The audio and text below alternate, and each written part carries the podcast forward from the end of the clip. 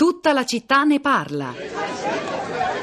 Il 23 maggio 1986 muore Altiero Spinelli. I suoi funerali a Roma sono l'occasione per i vecchi amici della Resistenza, tra i quali il presidente Pertini, di stringersi con i militanti federalisti. È un momento difficile, tuttavia, come ricorda Albertini, Spinelli ha lasciato un messaggio, non mollare. Il bisogno di Europa è ancora lì e spetta ai federalisti farsene carico.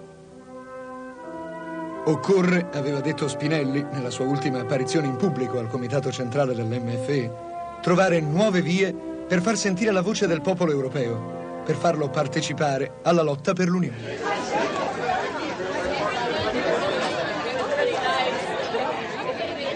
C'era anche il Presidente della Repubblica Sandro Pertini, ovviamente al funerale eh, di Altiero Spinelli nel maggio, 26 maggio 1986. Un Pertini che, come ricorda eh, la figlia di Eugenio Colorni, Renata Colorni, che abbiamo avuto ospite nella prima parte della trasmissione, a proposito, le voci degli intervenuti, se non le avete sentite, saranno tra poco riascoltabili sulla città di radio3.blog.rai.it insieme ad altri materiali per approfondire il tema trattato oggi. Un Pertini, dicevo, che Colorni giorni in un'intervista rilasciata, in questo caso non a noi ma a Repubblica un paio di giorni fa, che linkeremo sul nostro blog, ricorda ebbe un atteggiamento ambivalente nei confronti del manifesto di Ventotene per l'Europa e, unita, eh, aderì in un primo tempo, poi se ne distaccò, poi si pentì di questo distacco e ritornò sulle posizioni iniziali favorevoli allo spirito, allo spirito di Ventotene. Quello stesso spirito che ha convocato Renzi, Merkel e Hollande al largo di Ventotene in queste ore, alcuni dicono è una scelta meramente formale, in realtà realtà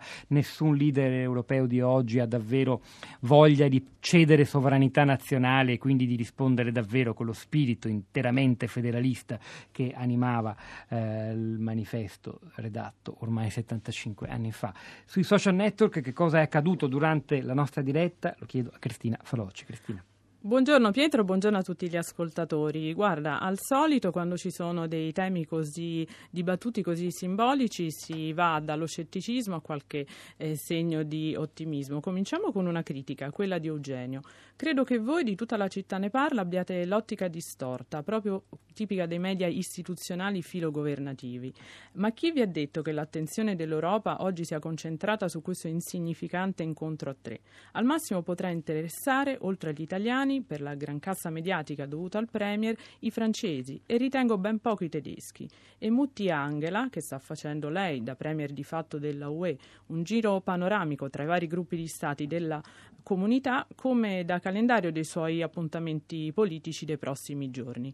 Parlare poi di ripresa dello spirito di Ventotene per questo irrilevante appuntamento mi sembra esagerato e forse ridicolo, così come paragonare Spinelli, Rossi, Colorni a questi modestissimi Renzi, Hollande, Merkel, nessuno dei quali, i fatti lo dimostrano, mostra di avere statura politica da statista di rilievo storico.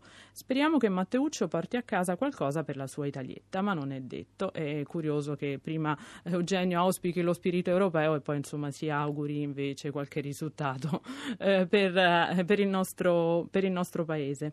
Eh, Vigni è di, di pensiero opposto. Allora dice: se l'Europa fosse unita politicamente, anche la Germania avrebbe interesse allo sviluppo dell'Italia, della Grecia, della Spagna e del Portogallo, esattamente come ha avuto interesse e ha tratto vantaggio dall'unificazione delle due Germanie. La Germania ha fatto investimenti enormi nell'est, riconoscendo che a partire dallo sviluppo di zone arretrate sta il benessere collettivo e di tutto ciò ne è una prova concreta. Maria Paola, vorrei un'Europa in cui sia il, sia il, Parlamento ad avere pieno potere legislativo. Gli accordi di vertice, e come in questo caso molto ristretti e quasi segreti, non possono che preoccupare. Gli interessi nazionali sono ancora troppo prevalenti. L'Europa dei popoli, auspicata dal buon Mazzini, non è a Ventotene. Chiudo con Michele che fa una bella proposta.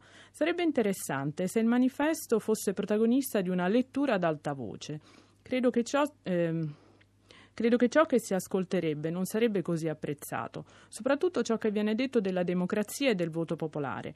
Insomma, un manifesto mondialista che auspica un governo globale che per qualche strano motivo non dovrebbero rispondere a logiche egoistiche proprie, secondo i tre, solo di piccole realtà statali. Ovviamente le motivazioni stanno nel governo di un'elite illuminata. Buona Europa a tutti, mi tappo il naso e vado ad ascoltare. Tra Tre? l'altro sì, eh, aggiungo eh, su questo che vabbè, eh, di lettura ad alta voce ovviamente a Radio 3 eh, ne possiamo ascoltare tante e una in particolare voglio segnalare quella che ci sarà a Matera eh, nel prossimo eh, appuntamento appunto di Materadio dal 22 al 25 settembre la lettura ad alta voce di Pappe Servillo delle città invisibili di Italo Calvino e chissà che anche qualcosa del manifesto di Ventotene potrà essere ascoltato anche lì. Emergerà sicuramente nelle discussioni intorno a una nozione di utopia che, che è chiaro fa molto il paio con quella di Europa Unita quando si trova, prova a immaginare una via d'uscita dallo stallo politico oltre che economico e sociale in cui ci troviamo. Ci sono tre ascoltatori collegati con noi, il primo è Simone. Buongiorno Simone. Buongiorno, buongiorno, Pietro, io sono il presidente della Gioventù Federalista Europea, buongiorno. quindi insomma la giovanile di, del, del, movimento fondato da, da Altiero Spinelli. Benvenuto. Grazie. Eh, come vi sentite oggi? Ci credete davvero nell'europeismo dei leader e dei governi europei o se come dicono alcuni ascoltatori c'è tanta ipocrisia in questa scelta? Non tutti gli ascoltatori, eh, però alcuni in alcuni messaggi sottolineavano che in fondo lo spirito di, di Spinelli è molto lontano.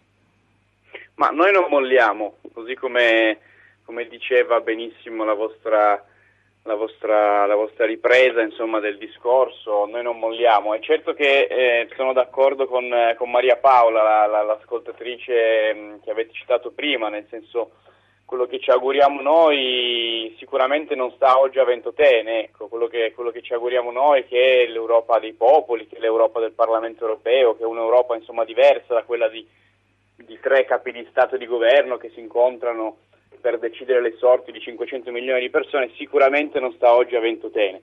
Questo però è sicuramente un, eh, un segnale positivo perché, perché, solo così possiamo pensare insomma, a un futuro migliore. Ecco, quindi noi noi giovani pensiamo che insomma, il compito sia quello di, di, guardare avanti, a guardare quello che ci sarà tra qualche anno. Senta, e allora tra qualche anno sì sicuramente immaginiamo un futuro dove l'Europa sia, sia unita e non sia divisa come, come quella di oggi. Senta Simone, eh, ci ho detto però, eh, se guardiamo appunto al passare degli anni, qualche anno fa, mh, lo dicevamo anche durante la, la, prima parte della trasmissione, il tasso di fiducia nell'Europa da, degli italiani era piuttosto elevato, eravamo molto fiduciosi, soprattutto prima che esplodesse la grande crisi economica del 2008 che ha reso la nostra società più povera e più diseguale.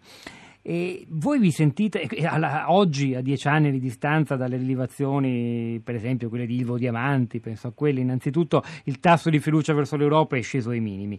Voi vi sentite in questo senso depositari di, di, di, di uno spirito di, minoranza sempre più piccola, vi sentite sempre più lontani dal mainstream? Ma devo dire no, eh, anzi questa domanda se c'è mi fa molto paura, ma credo che sia, che sia insomma, legittima. Eh, sicuramente no, non ci sentiamo minoranza. Quello che è vero è che bisogna comunicare, bisogna comunicare questo in maniera diversa, cioè bisogna comunicare il fatto di eh, stare insieme è sempre più difficile da comunicare che non stare separati, questo riguarda qualsiasi relazione umana.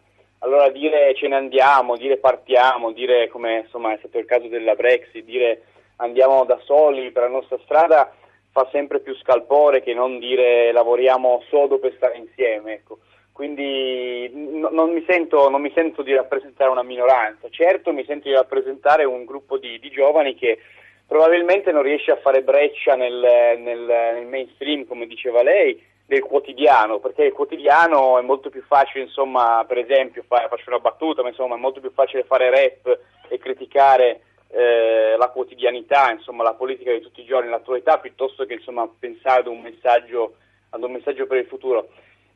Eppure questa cosa, devo dire, ehm, può, essere può, essere sicuramente, migliorata e, e, secondo me il successo è sempre più vicino. Faccio un esempio, tutti i messaggi di speranza, ma il messaggio di speranza per esempio di Obama eh, quando si candidò la prima volta, Yes We Can, no? è un messaggio alla fine positivo di speranza, di unione. Ecco, quindi credo che probabilmente quello che manca oggi è la persona, le persone, quindi capi di Stato e di governo, o mm, presidenti di Commissione europea e Parlamento che si fanno carico di questo messaggio. Quindi è per quello che ritorno a quello che dicevo all'inizio, non, noi non ci sentiamo insomma, così vicini a questa, a questa, Europa che si ritrova a Ventotene oggi, perché questi, queste persone, questi capi di Stato di governo, quindi insomma parlo di Merkel, Hollande e Renzi, probabilmente non rappresentano quel, quegli animi e non riescono probabilmente a muovere quegli animi, quindi oserei dire che forse eh, sono proprio Merkel, Hollande e Renzi a non essere la maggioranza. Grazie Simone, certo noi, rappresentante prego. dei giovani federalisti europei per questa testimonianza direi molto preziosa stamattina. Roberto, buongiorno, benvenuto. Buongiorno a lei. A lei la parola. Penso che questa, questa riunione di Ventotene potrebbe essere una buona occasione per ammettere finalmente che la proposta federalista del eh, manifesto di Ventotene è sbagliata e irrealizzabile. Addirittura? Sono, beh, sì, a quanto pare proprio sì. Ci sono stati altri tre tentativi di, di trasformare l'Europa in uno Stato federale nella storia. Eh, il primo è quello di Carlo V, il secondo è quello di Napoleone, il terzo è quello di Hitler e sono sbagliati, sono finiti male tutti e tre. I primi tre sono stati tentati con la forza delle armi più le idee, questo è stato tentato con l'economia più le idee, sono falliti tutti, tutti e quattro.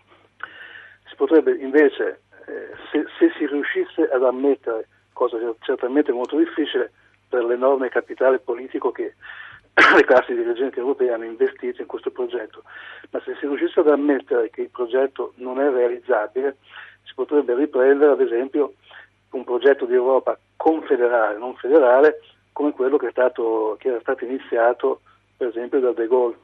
Gra- eh, grazie Roberto, si apre un capitolo molto ampio da, che non siamo in grado di affrontare ora. Io, Cristina, se sei d'accordo, sentirei velocemente anche l'ascoltatrice Carla, eh, buongio- alla quale chiedo grande okay. sintesi. Carla, buongiorno. Grande sintesi. Eh, io vi ho mandato un messaggio in cui dicevo che sono e tuttora una convinta europeista, ma è il modo in cui questa Europa viene condotta che è da discutere e ne ho fatto un esempio nel TTIP, che è questo trattato transatlantico sul commercio e gli investimenti che a parole si chiama per il libero mercato e in realtà non è per il libero mercato.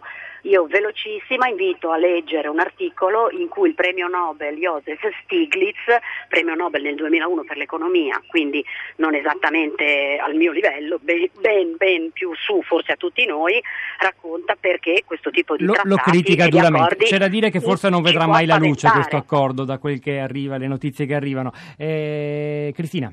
Twitter, Cristina, ma vanno a Ventotene per chiedere perdono? Inopie, che possa la bella isola ispirare buone decisioni.